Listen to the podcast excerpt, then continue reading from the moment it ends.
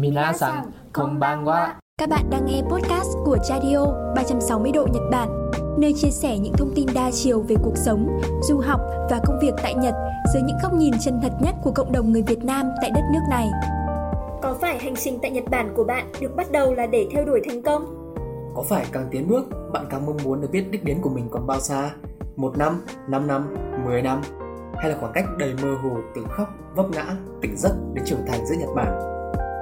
Chào các bạn, đây là series Khoảng cách từ Nhật Bản đến thành công. Thông qua chuyên mục này, với sự tham gia phỏng vấn của các khách mời là những người Việt đã và đang trưởng thành tại Nhật Bản, Radio 360 độ Nhật Bản hy vọng bạn sẽ tìm được thước đo đến với thành công cho riêng mình. Chào anh Tiến, rất vui vì anh đã nhận lời tham gia buổi trò chuyện ngày hôm nay của Radio Podcast. À, anh có thể giới thiệu một chút để cho các bạn thính giả được biết về mình được không ạ? Vâng ạ, xin chào tất cả mọi người đang ờ, xem. Radio Podcast. Mình tên là Tiến và hiện tại mình đang ờ, học tập và sinh sống tại Nhật Bản. À, chắc hẳn là cái tên kiến Mũ Cối không phải là cái tên xa lạ trên TikTok đối với những bạn mà thường xem các video về lao động Việt Nam tại Nhật Bản. Những thước phim của anh thì mang một cái chất dung dị, à, đầy thực tế và đủ thu hút để có thể thu hút được cái lượng người xem lớn. Vậy thì không biết như thế nào mà anh lại gắn liền với chiếc mũ cối và đặt tên cho kênh TikTok của mình như vậy ạ? Tại vì theo em nhé thì em thấy là à, tại sao không phải những cái tên khá là phổ biến như là tiến JP hay là những cái tên mà đại loại nhận liên quan đến Nhật Bản ạ? ấy thì cái chiếc mũ cối này thì nó cũng gắn liền với mình từ những năm 2015 khi lúc đó mình bắt đầu tốt nghiệp cấp 3 và bắt đầu lên đường nhập ngũ gắn liền với mình khoảng 2 năm trời. Xong đầu khi mình bắt đầu sang Nhật Bản thì với một cái suy nghĩ đó này mình phải mang cái bản sắc của Việt Nam mình sang bên này và mình mang theo một chiếc mũ cối trong cái hành trang mình mang sang Nhật. Và khi mình sang bên Nhật rồi và mình muốn lưu giữ các cái thước phim khi mình đang ở bên này và mình sử dụng chiếc mũ cối làm cái thương hiệu cho bản thân mình. Nó cũng khá là ý nghĩa mà. Em nghĩ đấy là một hình ảnh đẹp luôn á. Tại vì là khi mà mọi người có xem những cái tiktok những cái video của anh thì mọi người đều rất ấn tượng với cái hình ảnh này. Và ví dụ nhé nếu mà có cả người nước ngoài họ xem thì họ cũng sẽ đặt câu hỏi là cái mũ anh đội nó đặc biệt như thế nào đúng rồi và thậm thậm chí khi là mình gặp người Nhật ở ngoài đường ấy người ta nhìn rõ chiếc mũ cối của mình phát thì mình bảo ô người Việt Nam đúng không bảo vâng đúng rồi cháu là người Việt Nam ừ. bảo, bảo cái mũ này là tôi nhìn thấy trên tivi rồi Ồ, oh, thế là thành ra là anh cũng mang bản sắc của Việt Nam mình sang Nhật Bản rồi người ta cũng rồi, mình... nhận ra được vâng con người đất nước mình. Đúng rồi. Mình khi mình đội chiếc mũ này nó nó khá là tự tin đấy. ừ. Em thấy khá là lạ nha, tại vì là cái việc mà mình đội chiếc mũ cối và mình tự tin á đây, đây là một cái điều khá là mới. Từ những năm 2015 mà tính đến tận bây giờ là 7 năm rồi. 7 năm gắn liền với chiếc mũ cối rất là nhiều kỷ niệm. Uh, thời quân ngũ hoặc là đến tận bây giờ cũng rất, nhiều kỷ niệm với chiếc mũ cối. Rất là nhiều anh em đồng ngũ khi mà cũng có thể là khi mình để tóc như này mà đâu ngày mà mọi người không không nhìn thấy mình ấy, người ta còn không nhận ra cơ. Nhưng mà đội mũ cối là phát ừ. là à à thằng tiến này trước cùng trung đội mình đây rồi chính xác. Kiểu đúng đúng là một cái điểm đặc biệt của anh luôn ấy. Đúng rồi. Thế thì nó nó, nó sẽ là vâng. một cái điểm nhấn của bản thân mình. Vâng đúng rồi một điểm nhấn. Um, về um, không biết là anh tiến có thể chia sẻ cho các bạn khán giả được biết là cái lý do ban đầu mà anh quyết định sang nhật bản là gì không ạ? Tại vì theo à. em thấy thì người việt mình thì sẽ có nhiều sự lựa chọn. Ở lúc đó các bạn này có thể là chọn đi Đài Loan này, chọn đi Hàn hoặc là có những bạn ấy chọn đi sang cả châu Âu nữa. Thì không biết là anh có niềm yêu thích nào đối với nước mặt đất đất nước mặt trời mọc không ạ? À, lý do để mình chọn sang Nhật Bản ấy, nó cũng rất là đơn giản thôi và nó cũng rất là giống nhiều bạn đang học tập và sinh sống ở bên Nhật Bản. Đó chính là kiếm tiền. Cái chính là khi sang bên Nhật đó chính là kiếm tiền. Ngoài ra mình cũng rất là yêu thích về văn hóa và phong tục của người Nhật Bản và phong cách làm việc của người Nhật. Thế nên mình đã chọn Nhật Bản là đất nước để mình sang học tập và làm việc. Thế là anh Tiến anh đã sang Nhật từ năm bao nhiêu rồi ạ?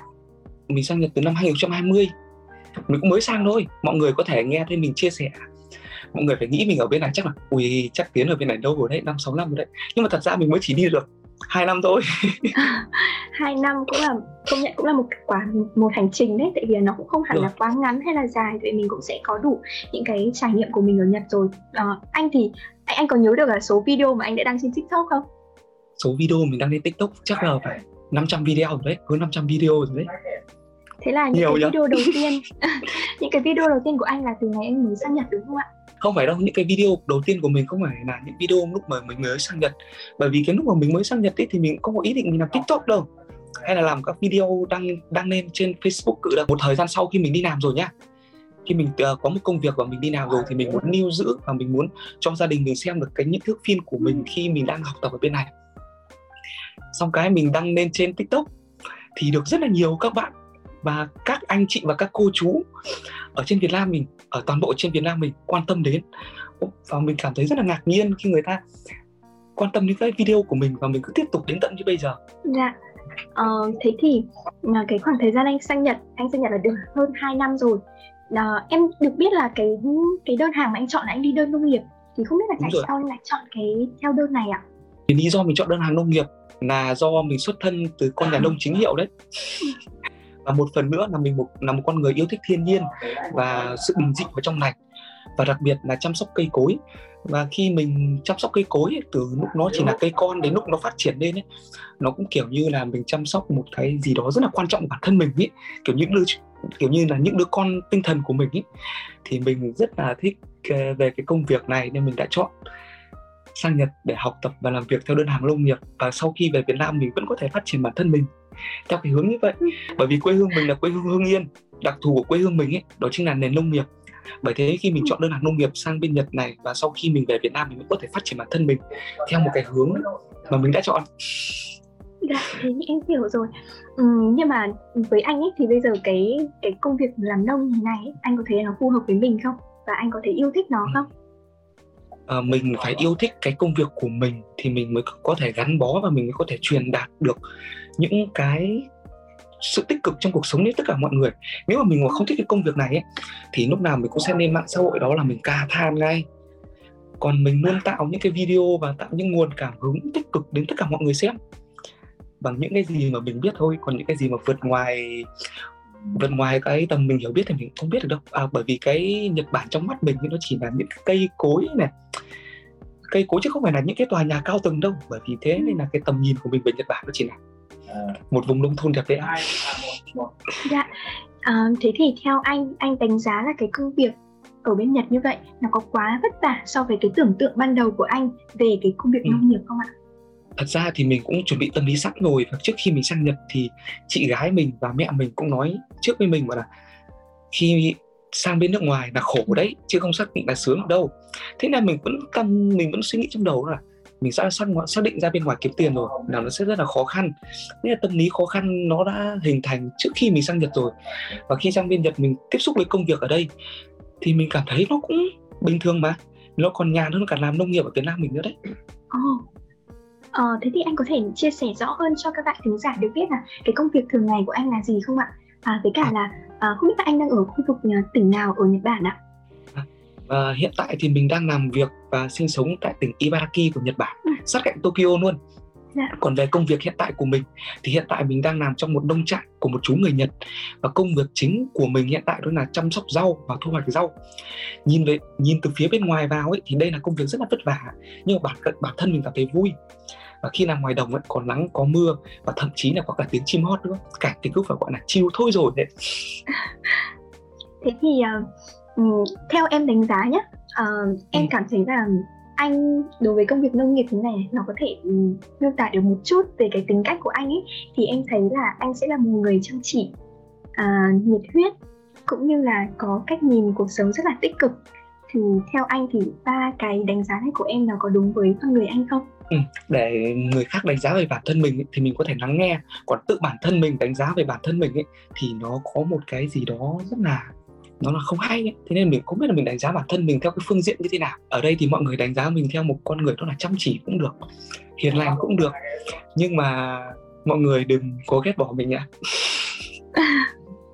em nghĩ là những cái gì mà anh đang mang lại cho các bạn khán giả ví dụ là những bạn uh, viewer của anh trên tiktok chẳng ừ. hạn chắc chắn đó là anh đang truyền đến một cái cảm hứng hoặc là một cái cái nhìn tích cực về cuộc sống Đúng đơn rồi. giản nhất khi mà anh nói về cái công việc làm nông nhưng bọn em nghĩ thì công việc đó rất là vất vả mình dầm mưa dãi nắng.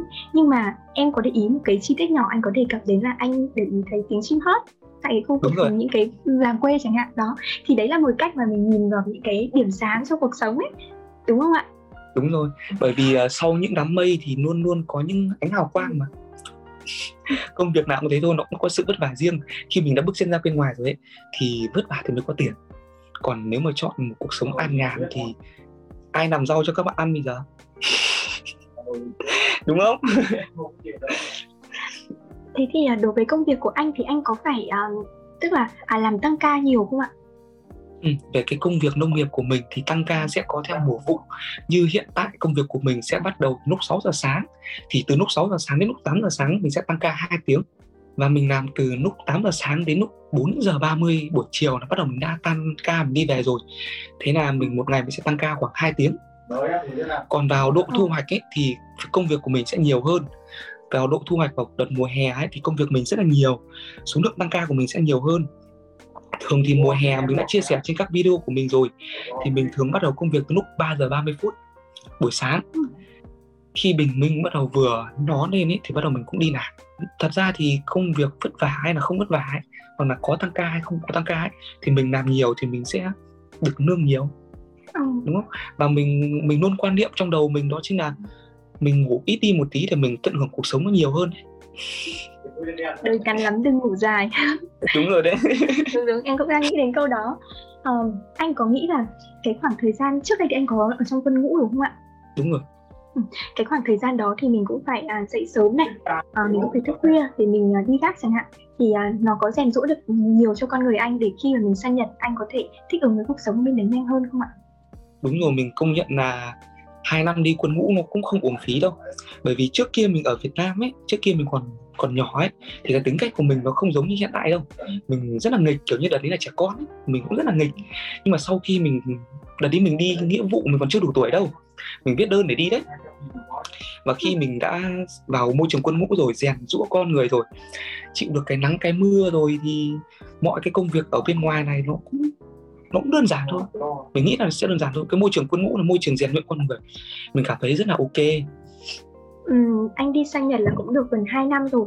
Vậy thì à, chúng ta cùng quay trở lại cái thời kỳ mà anh mới sang Nhật nhé. Không biết là anh đã gặp những cái khó khăn như thế nào? Tại vì em thấy là các bạn mới sang nhé tức là các bạn đều gặp cái rào cản về ngôn ngữ rất là lớn. Bên cạnh đó lại còn có cả cái khác biệt về văn hóa nữa. Vậy thì không biết là anh thì như thế nào ạ? Ờ, à. cái khoảng thời gian anh anh mất mấy tháng để có thể thích ứng? Về cơ bản phần lớn các bạn khi mới sang Nhật thì đều gặp khó khăn giống mình. Đó chính là về ngôn ngữ về môi trường làm việc hoàn toàn mới. Trong một khoảng thời gian đầu khoảng tầm khoảng 2 tháng đến 3 tháng mà mọi người vẫn chưa hòa nhập được hoặc là mọi người vẫn chưa hoàn thiện được cái vốn từ vựng của mình thì mình nghĩ là cuộc sống của các bạn khi ở bên Nhật nó rất là khó khăn gặp rất là nhiều vất vả. Bởi vì khi mình đã sống ở bên đất nước người ta sử dụng ngôn ngữ của người ta mà mình vẫn không chưa thể hòa nhập được với cái ngôn ngữ của người ta ấy, thì nó sẽ rất là bất đồng với ngôn ngữ ấy. mình muốn nói thì mình không thể nào nói được và mình muốn mình muốn làm cái gì lúc nào mình cũng phải làm hành động. Nó rất là khó chịu cho người.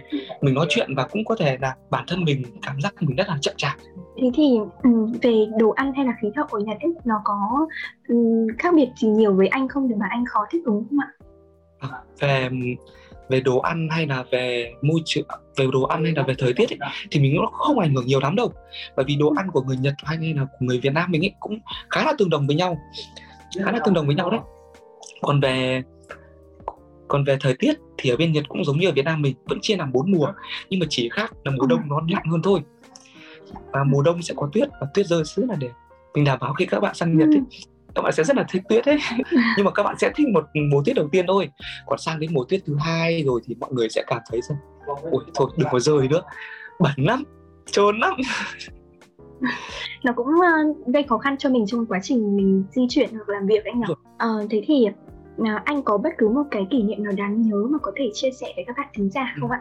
À, ví dụ nhé, à, em có thấy là có những cái à, những những khách mời khác chẳng hạn thì họ có chia sẻ về việc là không hiểu tiếng nên là bị uh, bị như là bị chủ uh, quán ăn ấy họ họ mắng ừ. chửi ấy và mình không biết nên giải thích lại như thế nào ấy thì không biết là hồi đầu anh mới sang có gặp, gặp bất cứ một cái khó khăn nào như vậy mà anh muốn chia sẻ không ạ? Đúng rồi. À, về cái thời gian mình mới sang bên Nhật học tập và làm việc thì mình cũng gặp cái khó khăn về ngôn ngữ. Nhưng mà mình may mắn hơn mọi người đó chính là mình gặp được một ông chủ tốt tính. Ông ấy rất là tốt tính. Ông ấy không hề chửi mắng mình trong cái thời gian mình mới sang bên Nhật đâu bởi vì cái vốn từ vựng của mình khi mới sang Nhật ấy về phần nói và phần nghe mình rất là, là yếu và kém. Thế nên người ta luôn cho mình một khoảng thời gian để mình học tập và làm quen với môi trường ở bên Nhật Bản. Về kỷ niệm đáng nhớ trong thời gian mình mới sang Nhật ấy nó cũng liên quan đến về ngôn ngữ đấy nhưng mà nó không bị chửi mắng mà là đó đây là một câu chuyện cười và đây là một câu chuyện có thật. Và rất là nhiều bạn đã mắc phải như mình rồi. Đó chính là mình đi siêu thị mình mua dầu ăn. À. nhưng mà thế nào mình lại mua thành nhầm chai giấm? Bởi vì yeah, chai yeah. giấm và chai dầu ăn nó rất là giống nhau. Mình mang chai giấm về mình đổ vào để mình rán đậu. Ủa sao lại sao lại không dính thế này? Hóa ra để chai giấm chứ phải chai dầu ăn. Đó là những cái điều khó khăn của mình khi bắt đầu mới sang nhật đấy Thế em hiểu rồi Thế là hầu hết tất cả các bạn đều gặp cái khó khăn trong cái việc mà mình chưa thạo tiếng đúng không ạ? Đúng rồi Vâng, thế thì à, với cái khó khăn như vậy thì anh có một cái lời khuyên nho nhỏ nào cho các bạn mà có dự định sang Nhật không? Với lời khuyên của mình khi dành cho các bạn chuẩn bị sang Nhật ấy Đó là cái hành trang chúng ta khi bước sang bên Nhật ấy, không phải là một cái vali to và bên trong chứa nhiều bộ quần áo đẹp đâu mà đó chính là vốn từ vựng và ngữ pháp vốn tiếng Nhật các bạn mang sang Nhật đấy nó sẽ rất là quan trọng khi các bạn học tập và làm việc ở bên này. Thế nên các bạn cứ học giỏi tiếng Nhật lên. Và khi sang bên này rồi cái tiếng Nhật sẽ giúp ích cho các bạn trong cái cuộc sống hàng ngày. Nó rất là nhiều đấy. Dạ vâng cảm ơn anh Tiến đã chia sẻ và đưa ra lời khuyên rất thật lòng ạ. Em cũng đã phỏng vấn nhiều anh chị đi trước thì em thấy là cái câu chuyện học tiếng Nhật vẫn luôn được mọi người nhắc tới và nhắn nhủ rất là nhiều. Vậy nên là các bạn học sinh hãy cố gắng để trau dồi tiếng Nhật của mình nhé. Các bạn thính giả thân mến, tới đây là kết thúc phần đầu tiên của kỳ podcast với anh Tiến Mũ Cối. Cảm ơn các bạn đã lắng nghe và hẹn gặp lại các bạn trong phần tiếp theo để cùng Radio nghe anh Tiến chia sẻ về công việc hiện tại và cơ duyên đưa anh tới TikTok nhé. Có thể chia sẻ câu chuyện của mình tới Radio qua các kênh như website radio.net hoặc email info@radio.net. Hy vọng thời gian tới, Radio sẽ nhận được thêm những chia sẻ của các bạn du học sinh Nhật Bản nói riêng và những góp ý từ các thính giả nói chung. Hẹn gặp lại các bạn ở số tiếp theo nhé! Radio 360 độ Nhật Bản Lắng nghe để thấu hiểu Thấu hiểu để sẻ chia Minasan, oyasumi nasai